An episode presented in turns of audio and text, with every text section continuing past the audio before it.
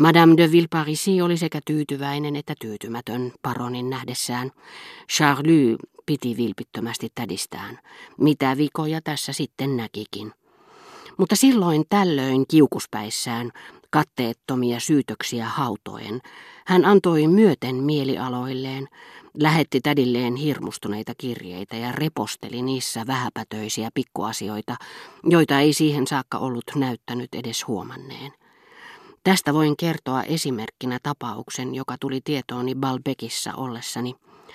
Rova de Vilparisi pelkäsi, ettei ollut ottanut mukaansa tarpeeksi rahaa voidakseen pitkittää lomailuaan merenrannalla, ja koska hän oli saita ja halusi välttää ylimääräisiä kuluja, hän ei pyytänyt lähettämään rahaa Pariisista, vaan lainasi 3000 frangia paronilta. Kuukautta myöhemmin tämä sattui jostakin syystä olemaan tyytymätön tätiinsä ja vaati Rova de Villepari siitä palauttamaan rahat postiosoituksena.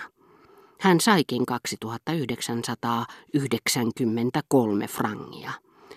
Tavatessaan tätinsä vähän sen jälkeen Pariisissa, hän huomautti hienovaraisesti heidän siinä kaikessa sovussa rupatellessaan, että rahalähetyksen toimittanut pankki oli erehtynyt. Ei se mikään erehdys ollut, vastasi rouva de Villeparisi.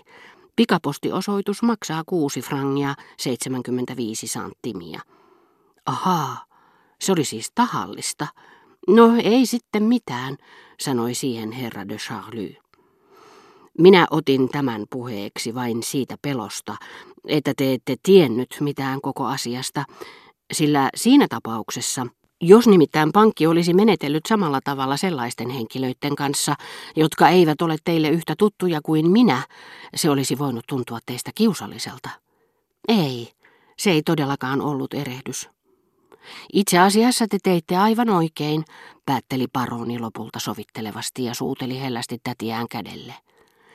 Eikä hän tosiaankaan ollut tädilleen vihainen, naureskeli vain partaansa moiselle pikkumaiselle säästäväisyydelle.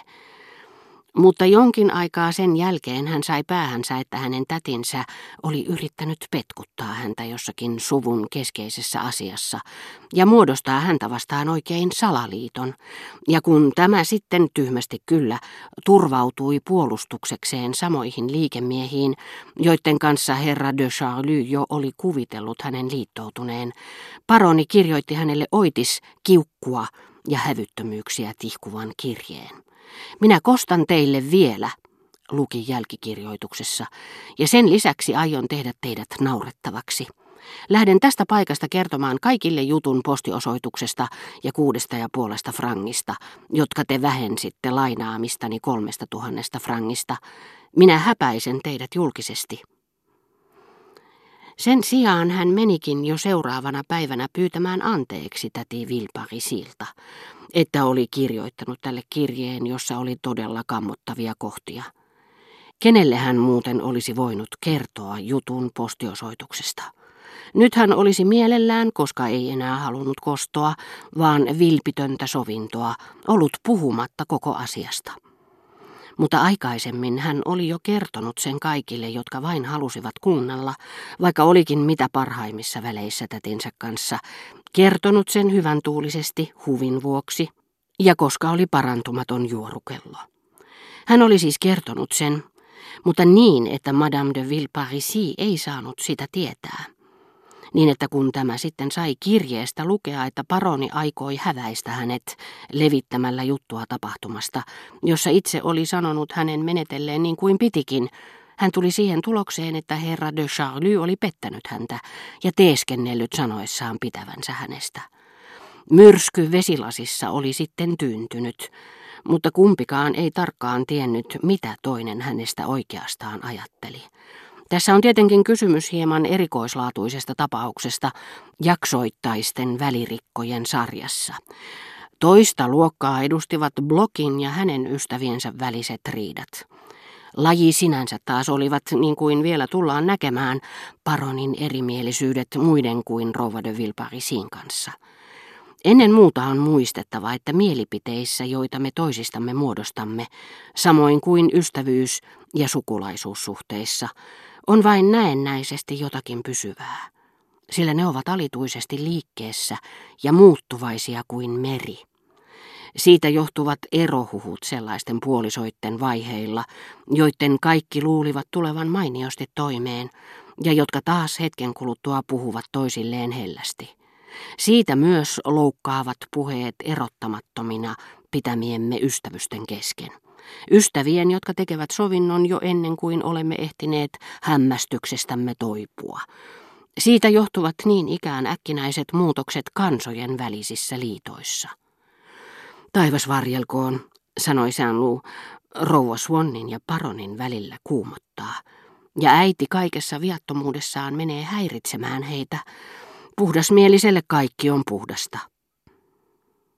Katselin herra de Charlytä. Harmaa hiustöyhtö, hymyilevä silmä, jonka kulmaa monokkeli kohotti, ja napinläven punaiset kukat muodostivat keskenään pakonomaisen, huomiota herättävän kolmion. En uskaltanut tervehtiä paronia, sillä hän ei tuntunut minua huomaavankaan.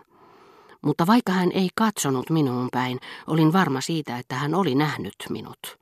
Hänen parasta aikaa kertoessaan jotakin kaskua rouva Suonnille, jonka ihastuttava orvokin värinen iltaviitta lainehti paronin polville saakka, hänen harhailevat silmänsä, samanlaiset kuin katukaupustelijalla, joka tähyilee poliisia tulevaksi, tutkivat salongin joka kolkan ja olivat todennäköisesti jo havainneet kaikki siellä olevat henkilöt.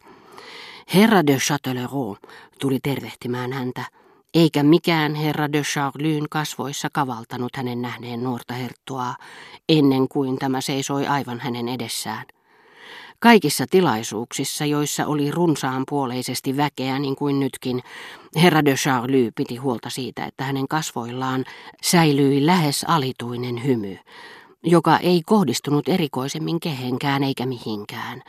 Ja koska se näin ollen tavallaan edelsi uusien tulokkaiden tervehdyksiä, niin kuin nämä sitten hänen näkökenttäänsä osuivat. Tässä hymyssä oli mahdotonta nähdä hitustakaan heihin kohdistuvaa rakastettavuutta.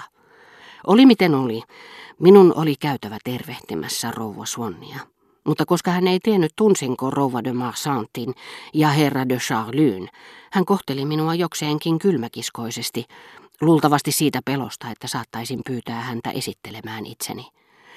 Lähestyin sitten herra de Charlytä ja kaduin välittömästi toimenpidettäni, sillä niin hyvin kuin hän minut näkikin, sillä hänen oli pakko minut nähdä. Hän ei osoittanut sitä millään tavalla.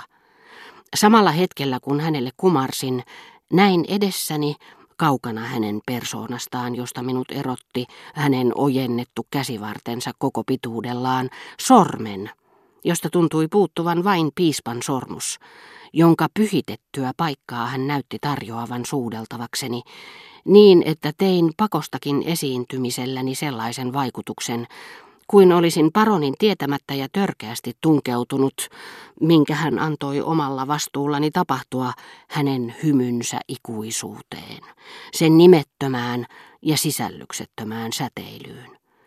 Hänen kylmäkiskoisuutensa ei ollut omiaan rohkaisemaan rouva Swannia luopumaan omastaan.